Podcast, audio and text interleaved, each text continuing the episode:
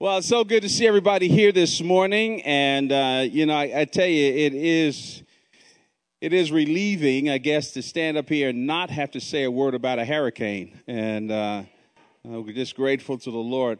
However, as soon as I say that, let's continue to pray. You know, uh, our attention span uh, in these United States is kind of like some of my toddler grandkids. I mean, the next news cycle, we're on to the next thing, and we forget about the tragedies, but these are real people who continue to be hurting and uh, going without. And uh, I fear that once the spotlight is taken off, it's kind of like the lingering stuff that happened with Katrina. You know, these people still need to get on their feet and start all over again. So let's continue to pray for. Uh, you know the folks in Florida and in uh, and in uh, uh, Texas who are, who are dealing with this.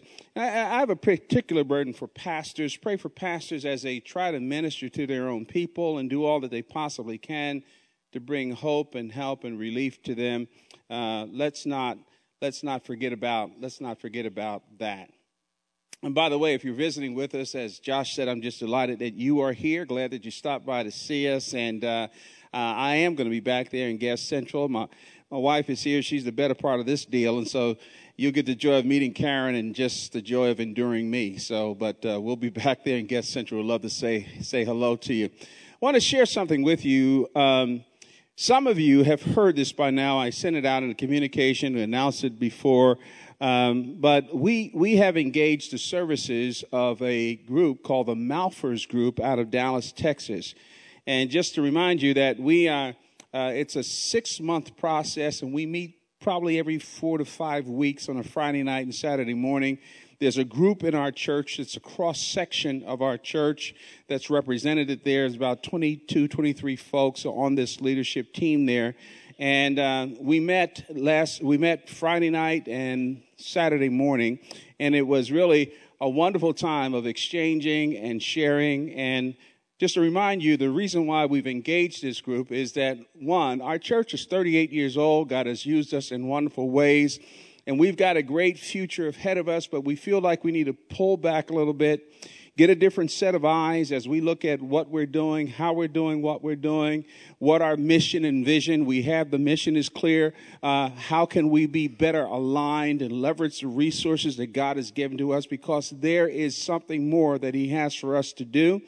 And so we want some outside set of eyes to help us. The Bible said in the counsel of Many, there is wisdom. And so, and I I share this with you is for you to continue to pray uh, this robust conversation. And uh, there, there, ain't no wallflowers on this committee, so uh, which is really exciting. But also to let you know that it's if you'd like to come and sit in and view what we're doing, this kind of thing, it's open to you. And uh, um, it, we'll, we'll get it on the website uh, in terms of when the next dates are, but continue to pray that God will move in a great way. There's great opportunity for us here um, and uh, for what God wants to do in and through Fellowship, Fellowship Bible Church. One other thing I want to say is that we have a great, great ministry partner in this side of town. Um, Perimeter Church, Randy Pope was the pastor there. They are celebrating this weekend 40 years of ministry. And uh, Randy is an absolutely wonderful, wonderful man of God. That whole team over there at Perimeter and their leaders, they are just incredible. I actually spoke over there on Thursday evening. And uh, God's using them in a great, great way. The thing I love about Randy and I love about the ministry there at Perimeter is that they are kingdom oriented. In fact, he was one of the first when I came up to be senior pastor here in 2005. Randy Pope as well as Bryant Wright reached out and they were so encouraging. And so, if you know anybody at Perimeter or you know any folks over there, be sure to congratulate them. And, uh, you know, the Church of the Lord Jesus Christ is not like businesses. We're not fighting over market share, we're co- cooperating on the fulfillment of the Great Commission. Amen? And that's what we're really all about. So just praise the Lord for, for that. If you have a Bible or a device, uh, turn with me to 1 Peter chapter 1. Maybe you don't have a Bible or a device, but you've memorized 1 Peter. You can throw your head back and close your eyes. Yeah, a lot of you have memorized it, haven't you? So, First Peter, First Peter chapter one. Let's bow for a word of prayer. Father, thank you so very much for what you're doing in our midst, and thank you for uh, just the blessing of knowing you. Thank you for communion, Lord. What a reminder of the ultimate motivation for all things the death, burial, and resurrection of the Lord Jesus. Father, we pray that your word would be clear to us. I ask that you will arrest our attention. Um, this message this week, Lord, and you know the, the subject matter next week, both have to do with holiness. And it's almost a forgotten emphasis in our preaching and teaching. So, Lord, I pray, God, that you will help us Help us to listen to perhaps some direct and hard things that Peter unpacks in this passage. But more than anything else, Lord God, we pray that you will stir our hearts to want to hear and to embrace and to obey and to live. Do your work, we pray, in Jesus' name. Amen. We embarked on this series in the book of First Peter entitled uh, uh, Navigating Life's Challenges. The book of First Peter is all about suffering. And the first message I talked about just gave a little bit of backdrop of the book. It's one of these wonderful books where really the reason for writing the book is right there in the first couple of verses. Uh, it's written to believers who have been scattered around out through, through the five provinces of Rome, and and they were under persecution. As I said earlier, that that uh, the Romans tolerated the Jews and they didn't come after the Jews, and they didn't uh, for for for obvious reasons. A lot of them were political in nature. They needed some alliances and allegiances with the Jews there in what is now known as Israel. Uh, so they wanted to placate them in their leadership. Not so with believers. Once this new thing called the church came about and these folks start converting to Christianity, this thing called the church, because it grew so fast, became a threat to the Roman Empire. They presented Jesus Christ as Lord and they didn't want to worship the emperor of Rome. And with that came persecution, aggressive persecution. And so they came after these believers uh, with a vengeance. And so they were uprooted from their families and from their locations and from all of that and scattered around these five provinces. And Peter is writing them to give them hope. To give them hope, to, to, to, to, to give them a sense of, of, of, of, of, of, of firmness and, uh, assurance that, that, that suffering, yes, yes, it's a gift from God. It is, it is a privilege, but that God is with you. And He's helping them to overcome and to walk through all of this. And so the very first message we dealt with is chapter 1, uh, uh, beginning of verse 3 down through verse 12. We talked about our inheritance and, and uh, what that's all about and how our, our relationship with Christ is priceless and precious. And Peter reminded them of the foundation of what they have. And by the way, whenever we go through suffering, whenever we go through a hard time, you got to focus on what can never be taken from you. What is always the same. What cannot be rattled, what cannot be shaken. In so many words, Peter is saying, look, God is not up in heaven sipping Maalox over your predicament. He's not rattled. He's not, he's got options. He knows what's going on. And not only that, you need to focus on that which is permanent in your life. I'm going to say that to somebody here today. You're going through that, and again, you need to be called back to that which is permanent. Now, interestingly enough, interestingly enough, he moves from that discussion and he talks about holiness. And at first glance, when you know the occasion of the book, you say, well, why are you talking about holiness? These people are suffering. What's the relationship between holiness and suffering? In fact, I'm going to give two messages on holiness because it's a two part thing. He actually, the, the, the, theme of holiness is picked up in chapter 1, verse 13, but it goes all the way over to chapter 2, verse 12. And we're just going to cover chapter 1 today. The title of the message is The Hope of Holiness. So, why does he talk about holiness? Why does he talk about holiness? And I think the, the, the, the, answer is very, very obvious. And that is that pressure and suffering have a tendency to cause us to relax or to wander away from what really matters and what's really important to us. Sometimes suffering will breed discouragement. And you cave into your circumstances, you cave into what's around you. You can get to a place where, well, why me? Why is this happening to me? You know, I didn't do anything to deserve this. And if you're not careful, you can get very lazy. You can create this defeatist mindset. And so Peter, Peter, Peter was concerned about this. Uh, let me back up and say some very direct essence things. And I, my tone has got to match the text here. This is a very sobering passage. Um, now, I'll say it too many of us are more concerned about our personal freedom than we are about our personal holiness. And as you read this passage, you, you, you back up and you think, you know, uh, too many of us are concerned about, are too, too asking the wrong questions. We're asking questions like, how can I get, what, what, what can I, what am I allowed to do as a believer? How close can I get to the edge? Uh, and too many of us are declaring our freedoms. Now, don't get me wrong. I, I want to I want to strike the balance here, but there is this kind of like false grace movement that spells grace as permission. And so, you know, we're, we're all about finding out, well, I can do this, I can do that, I can do this, I can do that, I can do this, I can do that, I can do this, I can do that. Mature people don't ask that question though. It's not so much what I'm free to do, but the larger question that we've got to be concerned with how do I best represent the one that owns me? That's the question. It's not my freedoms, that's the question. That's not the question. The question is, how do I live consistently and how can my life best reflect the relationship that I have with God? And that's what Peter is talking about. And we're called to stay clean in a polluted world.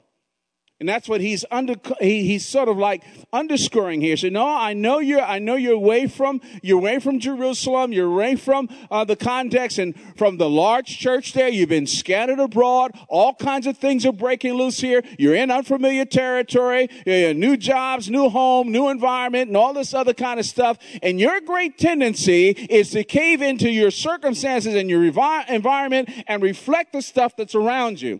But I need to remind you that no matter matter where you're located, the calling is the same. Some of us need to hear that. That no matter where you're located, the calling is still the same. No matter where you're located, the calling is still the same. We're called, no matter where we are, to be clean in a polluted world. And that's not optional.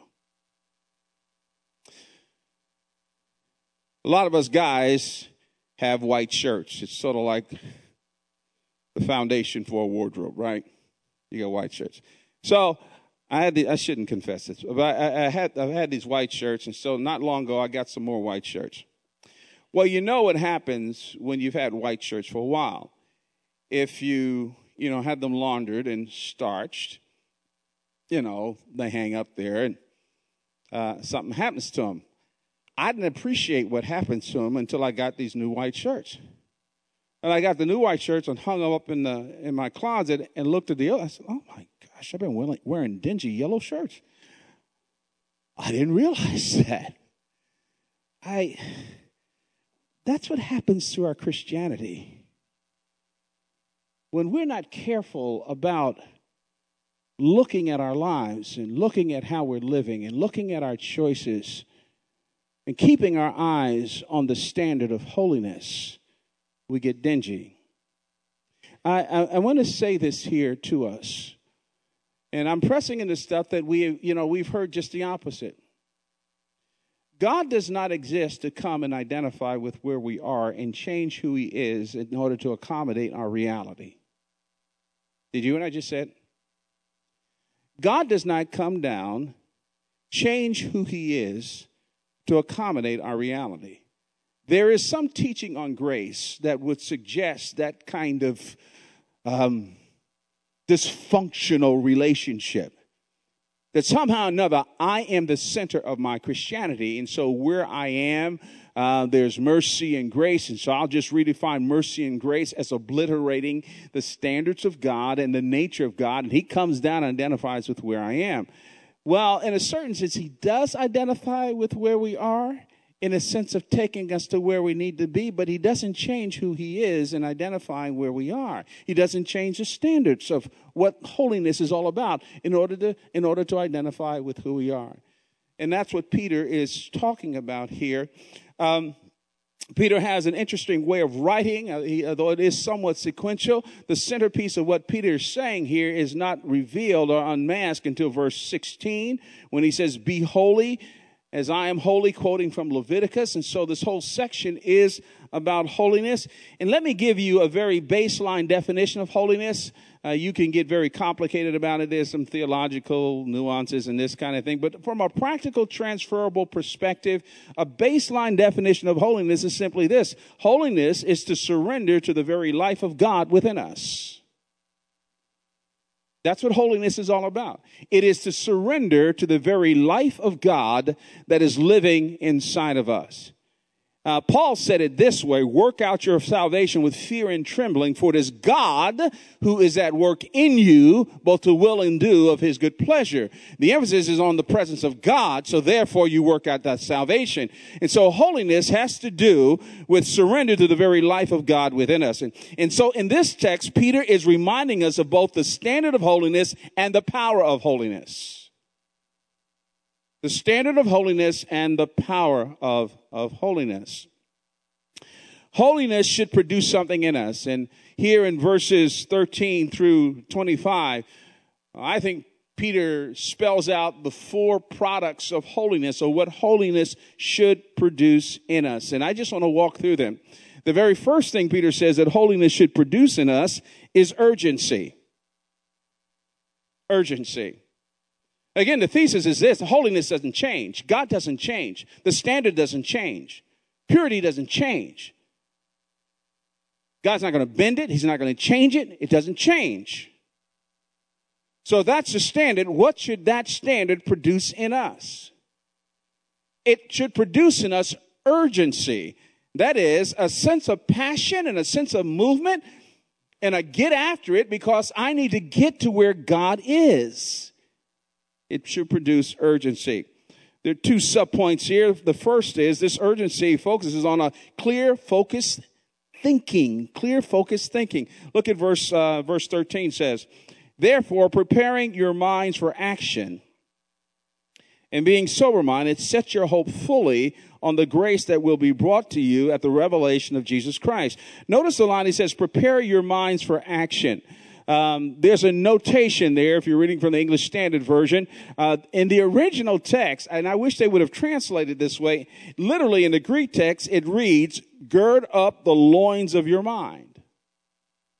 I actually prefer that better because it, it, it's more graphic. It's, it's an illustration that he's using. And I, and I guarantee you, all these readers that read this, yeah, they got that. You see, back during the time, of, uh, the, during Peter's time, uh, people in that part of the world, and they still do to this day, many, uh, many of them do, they wear, men wear these robes, robes. And they have these big belts on. Now, what Peter is saying is that, look, look, look, look. Just like if you're in a hurry, you've got to run, you've got to walk up some stairs, you've got to run down some stairs, you've got to go get something. What they would do would take the, the fringes of the skirt there, they would put it together and then stuff it inside of the big belt. And so what he's saying to the, the, to the readers is, look, look, look, look. Check out how you're thinking. Pulling the loose ends of your mind. Holiness requires personal examination. What are you thinking about? How are you viewing things? What are you dwelling on? We all will ultimately act on what we're dwelling on up here. Eventually, our thoughts will tell the truth about us. So Peter is saying, look, look, look, look, I know, I know you're suffering. I know you're under persecution. Eh, and I know you want relief here. But as never before, you need to pull in, pull in the loose ends of your mind and in context, he said previously, you know, you're going someplace, you're going to heaven, pull in the loose ends of your mind. Can I just ask you how you're thinking? What's going on in your head? What thoughts are you dwelling on? What are we allowing to occupy our minds? What awful negative conclusions are we coming about? Uh, are we drawn about people or coming to about people? Is there lustful thinking? Peter understood the relationship between thoughts and behavior, thoughts and behavior, thoughts and behavior, thoughts and behavior. He said, Look, you, you got to think right. Then he talks about the relationship between the future and your behavior. He talks about setting our hope fully on the grace that will be brought to us through Christ. There's a relationship between hope and holiness. There's a relationship throughout the Bible. One of the classic passages is found over in 1 John chapter 3, verse 2. He says, you know, we, we, we're, we're going to be changed. We're going to see him. We're going to, we're going to be like him when we see him. And then verse 3, interesting verse. He says, everyone that has this hope in himself purifies himself just as he's pure. Peter is saying your behavior is determined in relationship to the clarity of your vision about your future. Where are you going? If you're going there, then you need to act now like you're going over there. There's a relationship between hope and holiness. Um, when I was with Campus Crusade for Christ for those years, I traveled a great deal. And I remember those early years on all these uh, campus towns and things like that that I'd be speaking in, and you know, the budget was tight, so sometimes I'd have to be gone a little bit longer than I would like to in order to make the trips pay for themselves. And but when I traveled, you know, our kids were small. I had this picture in my briefcase, and every hotel or motel that I would go into in these college towns, the very first thing I would do would take the picture out and put it on the mirror. It was a picture of Karen and our, and our little kids at the time. And the reason why I did that was to remind myself who was waiting for me at home. And to remind myself that I'm one decision away from stupid. So when I'd walk out of that hotel room, I'd look at that picture. When I came back in at night, I'd look at that picture. These people are waiting for me at home. They love me. They trust me. So, Crawford, you need to act in a trustworthy way. And I think that's what Peter's saying here. That's what holiness is all about. Look, you, you, you, you need to think right. You also need to know that you're going to go see him and you're going to be like him. Somebody's waiting for you over there. Make sure that when you get there, you're not embarrassed when you arrive. Part of our problem is, is that we think that this is the payoff down here. We, we, we've lost our vision of heaven. I said this in the first message on Peter that you know some of this stuff is kind of like irrelevant. I, I, I really believe this in my gut. I, I believe that you know I can't put a number on it, but I think I believe the vast majority of Christians uh, do not believe viscerally in the literal existence of heaven. We act as if this is the payoff down here. But Peter is reminding us we're going to that place and it does exist. Says, obedient children in verse 14, as obedient children, do not be conformed to the passions of your former ignorance. The expression obedient children, I think he's referring to just like children tend to be easily influenced and shaped in a positive way. There should be a childlike nature. Our thoughts and our minds should be responsive to God. Be willing to let the Spirit of God and the truth of God's Word mold and shape our behavior in our responses as obedient children. So he says, Look, you're here. You can't be passive about your holiness. You got to be urgent about this thing. The second part of this urgency has to do with God honoring living. Thus, he says here in verses 15 and 16, this is the point. He says, But as he who called you is holy, you also be holy in all your conduct. Since it is written, You shall be holy, for I am holy. Peter doesn't allow for any wiggle room here. There's no parentheses here. There's no, oh, gradually let's kind of get there. But I think what Peter's doing here is that he's calling for decision. The word holy, literally, literally, the word holy comes from a Greek word agios. It means literally to set apart. That's the literal meaning of the word is to set apart. To take this and put this over here for someone else's use. That's, that's the teaching of holiness throughout the Bible. You go and you get this and you pull it away from that context and you put it over here and you designate it for this use and this use only. So when the Bible talks about holiness, what it means is to, is that we are to be set apart for God's exclusive use and pleasure. Period. To be holy means to be set apart exclusively. Exclusively for God's use and for his pleasure. There's no compartmentalization. Or if I would say it another way, um, to the follower of Christ, there's no such thing as the secular or the sacred. We don't bifurcate our Christianity. Now, I know practically speaking, many of us do. But in the Bible, Christianity was never meant to be bifurcated. Christianity was never meant to be segmented. Christianity was never meant to be divided. Christianity was never meant to be part of our lives. Our relationship with God was never meant to be over here, and then we have these other relationships over here. No, the relationship with God is everything. There is no sacred or secular to the believer. None whatsoever. I glorify God as I play golf, although you might not believe that when you see my game. But I glorify God when I play golf. I glorify God when I eat my dinner. I glorify God when I play with my grandkids. I glorify God. There, there is no segmentation. There is no separation. And that is our problem. We think separation and segmentation. But when Peter says, no, we got to be holy in all things.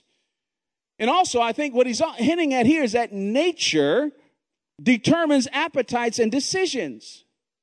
To say in verse 17, I'll get to that in a second, he calls God Father. So in context here, what he's saying, uh, be holy as God is holy. He's quoting from Leviticus chapter 11, verses 44 and 45. Be holy as God is holy. Now, this is also, this is two things. This is also, this is a command as well as an embedded promise.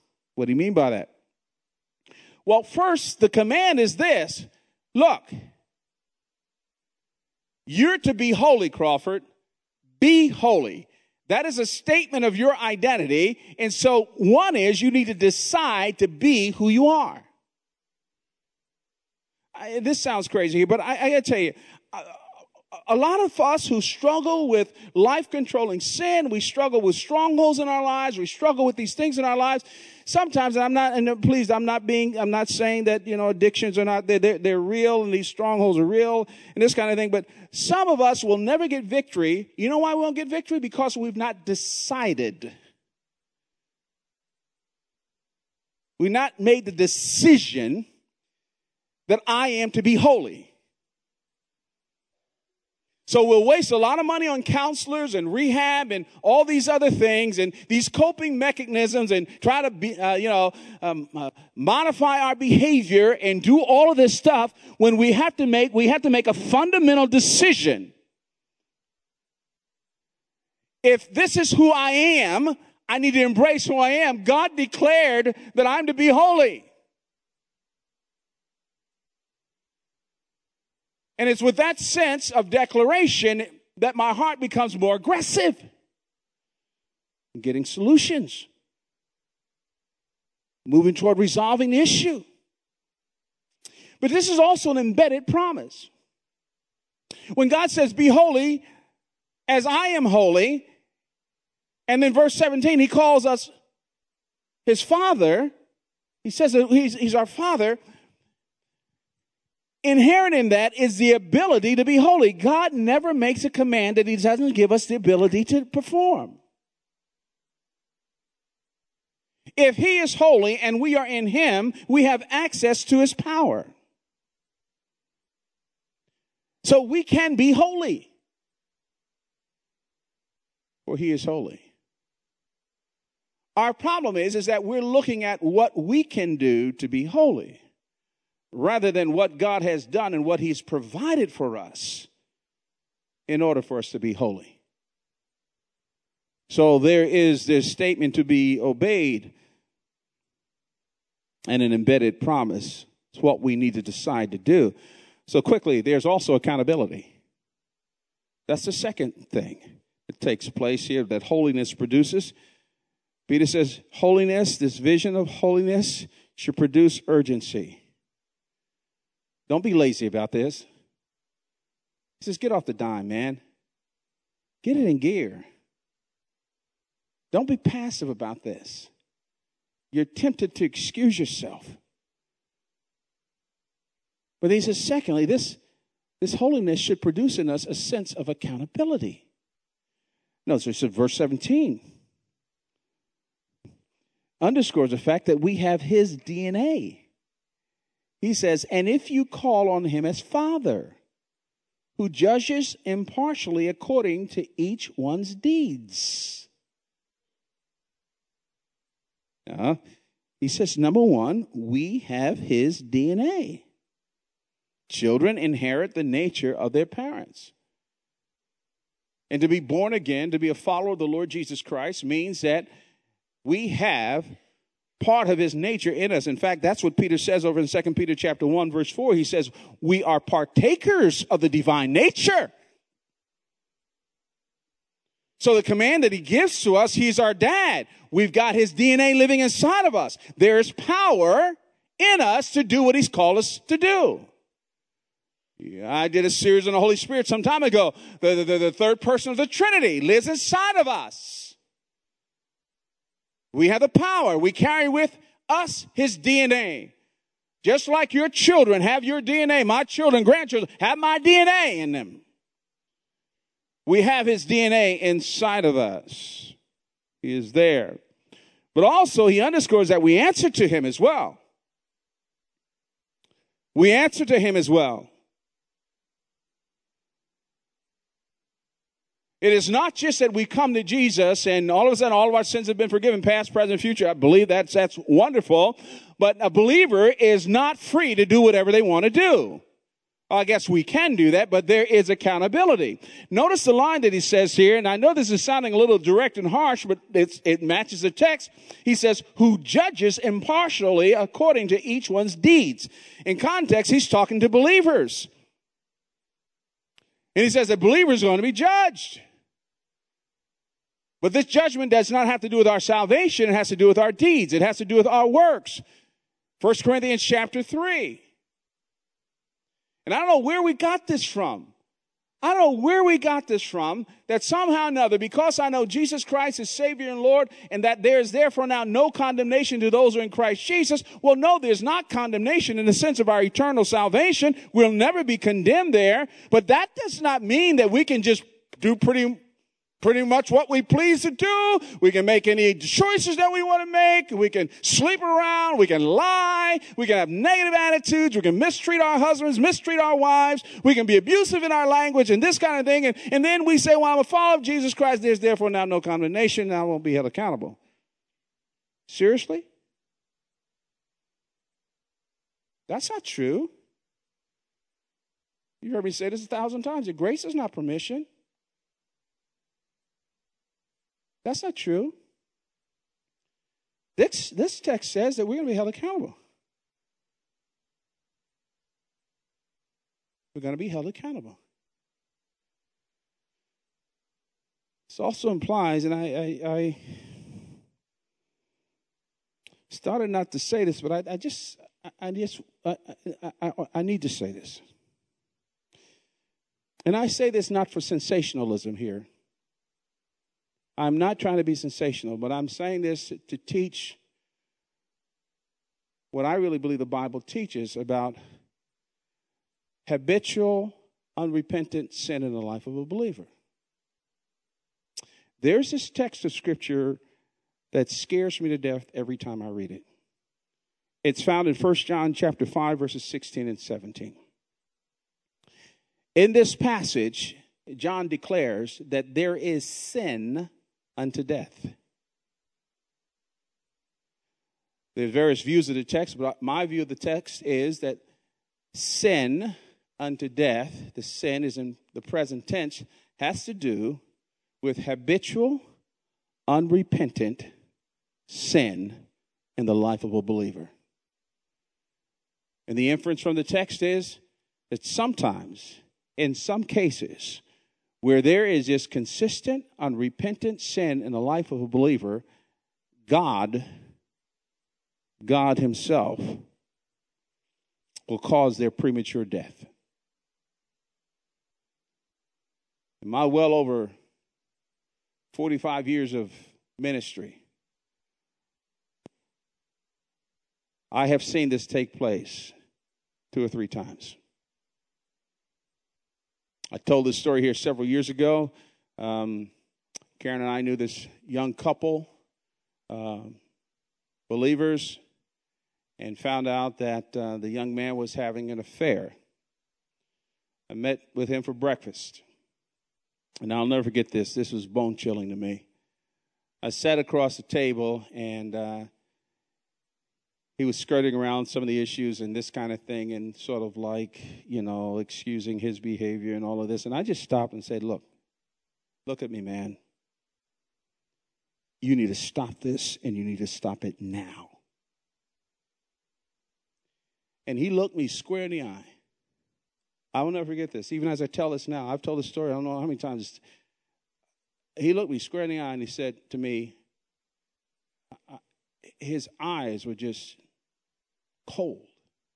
He said to me, Crawford, I'm not stopping. I'm not going to do it. And I remember the chills just going down my spine. It wasn't two weeks later. He was on a motorcycle going across the connector on I 20, going faster than he needed to go.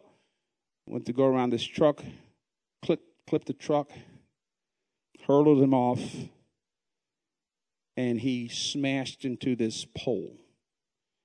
And the only way that they could recognize his body was by his wedding band.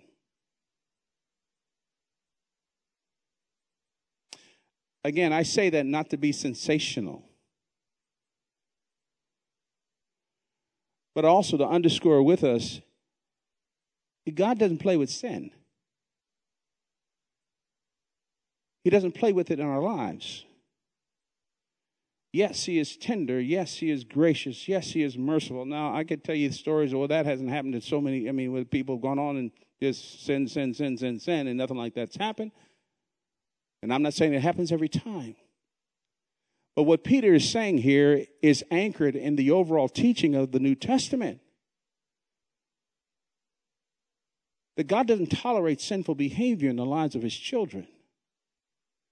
And this issue of holiness is not a hobby.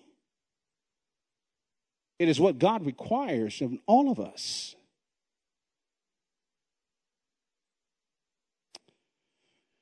So, there's urgency, there's accountability, but thirdly, there's gratitude. And this is the ultimate motivation for holiness. This is the ultimate motivation for holiness.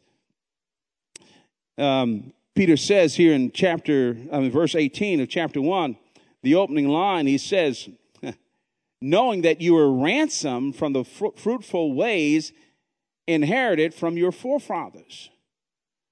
He, he, he, pulls them back and he says, This is what we were. What were we? What were we? Well, we, we, we, we, we need to remember that we were bankrupt, enslaved sinners who could not pay for our own freedom. Grace and mercy came and found us. Think about your own life. Think about where you were. Holiness is a tribute to the grace and mercy that found us. We want to live a holy life because He ran us down. He came and got us. You remember the pitiful condition we were all in? How you laid awake at night, the guilt all around you? You remember that? You remember the sinful habits that grabbed a hold of you? Remember the brokenness in your life? Remember the people that you hurt? Remember the disappointment that you had with yourself? Remember the addictions that you had? Remember how Jesus came in and freed you? Remember how clean you felt? Remember the tears of joy on your cheeks? Remember the new life that you got?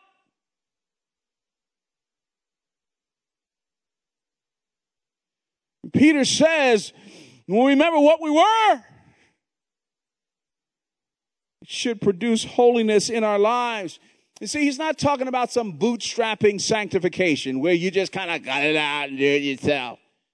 You know, legalism is nothing more than camouflage carnality. Know, that's all legalism is. I mean, it's legalism is just pride wearing religious impress me clothes. That's all legalism is. Now, he's not talking about, he said, look, look, look, look, I'm not talking about you playing games. But you living a life of holiness, which is a living sacrifice, expressing your gratitude for what he, what he's done, what we were and what he did. The second part of verse 18. This is remarkable to me. Not with the precious things such as silver or gold, but with the precious blood of Christ, like that of a lamb without blemish or spot. The key word is in the opening line of verse 18. You are ransomed with the precious blood. You are ransomed with the precious blood. You are ransomed with the precious blood. That word ransom was used of, of people going to the slave market and buying slaves and setting them free. We were all slaves of sin. Oh yeah, we were. Now, y'all look nice today, but you know, we were slaves of sin. We're all slaves of sin. It controlled us. And we were in a marketplace of life. We pretended to be free, but we were enslaved. Jesus died on the cross, paid for our sins, rose again on the third day, and went down to the marketplace where we were. And he said to the slave master, I want him, and I want her, and I want him, and I want her, and I want him, and I want her. Why do you want them? I paid for them. Set them free. That's what he's done for us. The point is, why wouldn't you want to live a holy life? Once again, out of gratitude. Out of gratitude. And by the way, this is what he planned. That's what verses 20 and 21 is all about.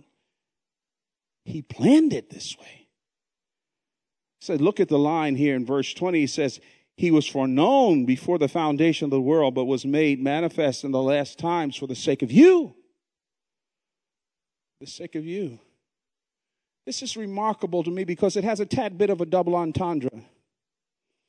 Not only was he foreknown, you were foreknown. It's as if he says, Before you were ever born, I planned the solution for your eternal destiny. In other words, Christ's death was an appointment, not an accident. Oh, with love. It was an appointment, not an accident. The payment of our sin was planned before the foundation of the world. And I think the point of all of this is that this should engender a tender heart a tender response to God. Notice the appeals in the passage. You know, we get hung up on the expression, be holy, for I'm holy. Who could ever do that? Well, when you look at the technology, that that's in a way it's an impossibility, but you read the passage, you see what God has provided. He calls us Father. So he's giving us the DNA and the power, access to the power to overcome the sin that's in our lives in order to reflect holiness. I'm not talking sinless perfection but aggressive development and overcoming. Then he says, after all, just step back. Look at what he's provided for you. It's kind of like what the Apostle Paul said. How, you know, God who spared not his own son, how, I mean, he's to also freely give us all things. It's like a jeweler. You go and get a $5,000 diamond ring and then you're to haggle over the box to put it in? No. He's called us to be that and He's empowered it. So we should be grateful. Our hearts should be tender. The greatest thing you can pray for your children, the people that you're discipling, and for yourself is that God would keep your heart tender. Keep it responsive. You ought to be afraid when you no longer feel guilty over your sin. Karen blessed my heart the other day. I came in the house and she told me one of our grandkids, without the prompting of their mother, one of our grandkids called and said on their own, Mimi, would you pray for me? Of course, she said, Well, sure, I'll pray for you, honey. What do you want me to pray for? And this grandchild of ours said, You pray for me because I lied to mommy today. She told me that my eyes filled with tears. Oh, God, keep their heart tender. Is your heart tender?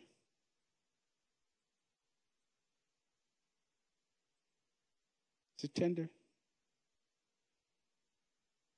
it gotten to the point that we've learned to accommodate the crap and nonsense in our lives? No longer affects us? We can tell a lie, but just with a twinge of guilt. We can be rude and nasty to people and maybe feel a little uncomfortable.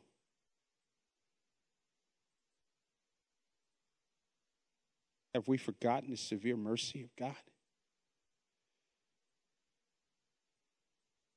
The final thing that, according to Peter, that holiness should produce in us, it should produce love.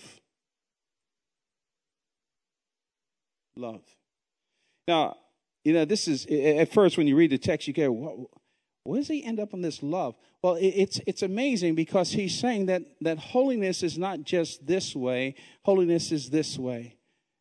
This, this holiness that we pursue, this, this urgency, this accountability, this gratitude that is produced in us manifests itself in love, in loving relationships. It is communal, it is demonstrated among the peoples of God. It is pure. And I'll just give two general descriptors here. This is found in verses 22 through 25. In verses 22 through 23, he says this is a pure love. Again, he's attaching it to holiness. He says in verse 22, having purified your souls from your, from, from, by your obedience to the truth. Now again, obedience to the truth is connected with the salvation that has been purchased by Christ's death, burial, and resurrection on the cross. So he says, having purified your souls by obedience to the truth for a sincere brotherly love, love one another earnestly from a pure heart. You're free to love. Jesus said, By this you'll all may know that you're my, my disciples if you have love for one another.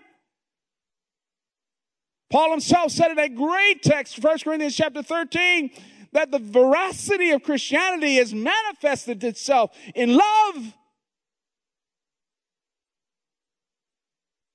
And so here, Peter masterfully connects love with holiness.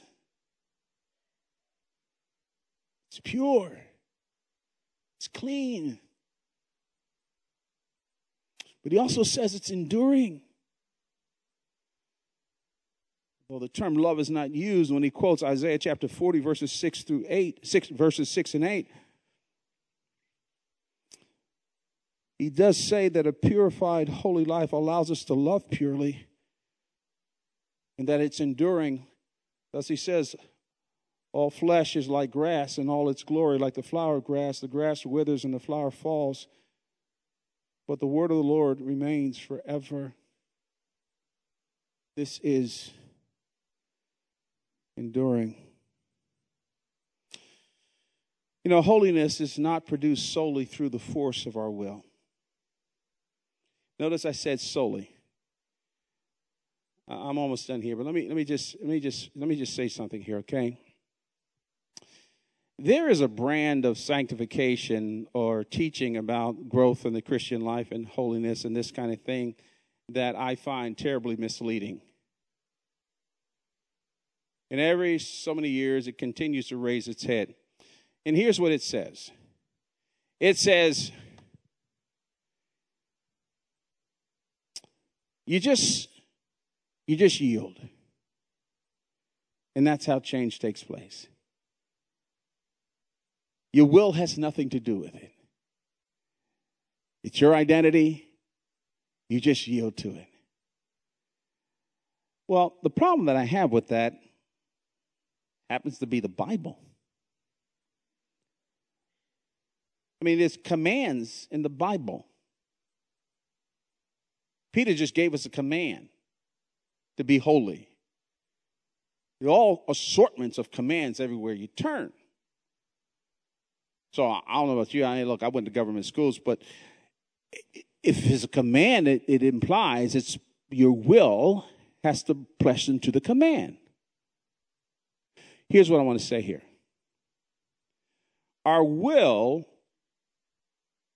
won't produce the power for change.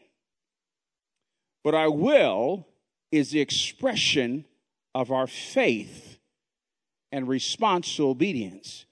And in response to obedience, as we respond, God releases his power for us to obey. So it's not self reliance that we're talking about, but the way we become holy is through yieldedness to the Holy Spirit who lives inside of us. Yes, I obey these commands, but I don't do them in my own strength. That's the point. That's the point. Yes, I, I, I, intend to do this as an act of my will, but I don't do it in my own strength. I do it in the strength and the power of the Spirit of God. And He sets me, sets me free. It is produced by God's grace and the power of the Spirit of God. Let me tell you this quick story. Anybody here ever heard of the little animal called the ermine? Yeah, I had neither. Um, but I was just reading this past week. There's this little animal called ermine. I was intrigued by this because it relates to this whole passage. Ermine is a little little animal that that actually lives uh, up in northern Europe and over in Asia. And uh, what it is known for is it's a beautiful, expensive fur, pure white fur, but it only grows that in the in the wintertime. But the ermine has a little bit of a quirk. The quirk that it has is that this the ermine is fastidious about keeping its fur white. I mean, it constantly cleanses itself. It's like always. So you know how hunters catch them? Actually, they catch them for the fur, but you know how the hunters catch them? They don't trap them. What they do to catch them is that they find out where they live in rocks and holes in the ground and, and what they will do is that they will smear the entrance entranceway with grime, dirt, this kind of thing.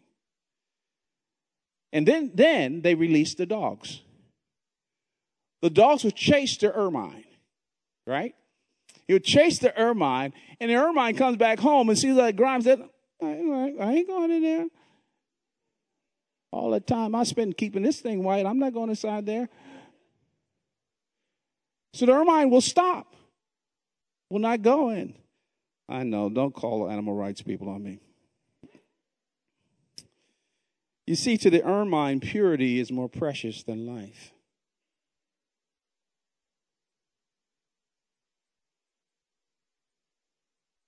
And that's what Peter was saying to the exiles. How much do you value your purity? How much do you value your holiness?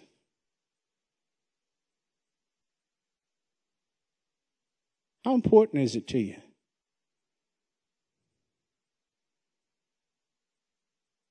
What does it say about the God you serve, Crawford? Let's stand together.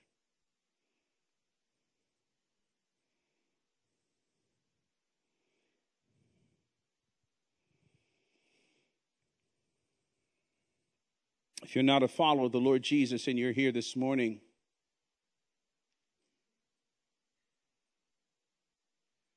Jesus died that we all might be clean. Maybe you're feeling guilty today and there's stuff in your life that you're not very proud of. But welcome to the club. We've all been there. But as I mentioned a few moments ago, Jesus has shown up and he says, I've paid the price for you. You were born to have a relationship with me, and you were born to be set free. You were born to be clean. And all you have to do is say, Lord Jesus, I turn from my sin, and I trust you as my Savior and Lord. You can't help yourself. He's done it. And as a pastor, I want to plead with those of us here who are believers and we've been accommodating sin in our lives. And you know who you are. We know who we are. It's not funny. And that's not our heritage. We weren't born to live, like that. We weren't born to live in compartments. There is a better way. There is forgiveness, there is freedom, there is hope. But that cannot be experienced until there is authentic, genuine repentance. Whatever it is, whatever business we've got to do with God, I want to encourage you. The people you affect, your own walk with God, it's too precious, it's too valuable to keep procrastinating disobedience or to keep procrastinating obedience. Do business with the Lord. Confess it, come clean. You need somebody to come alongside of you and walk with you, help you with that. That's what many of the folks here in this church we're all about. But fellowship, let's get serious about holiness. I'm embarrassed because I don't preach enough about it. The Bible says far more about it than we preach about it. It says everything about who we are. If there's any burden on your heart, any issue that you'd like to be prayed for, any situation that you're facing, perhaps not what we talked about today, there'll be elders and Stephen ministers and staff members up front who love to pray with you. Father, thank you for your goodness and Lord, thank you for this passage and thank you, O oh God that you've called us to be holy, but you've empowered us to do it. And may we respond to you, Lord Jesus. Oh God, forgive us for accommodating those areas of weakness and sin that we sort of wink at. Lord, may our hearts not become hard, but keep them soft and sensitive and responsive to you. Dismiss us, we pray, in Jesus' name. Amen.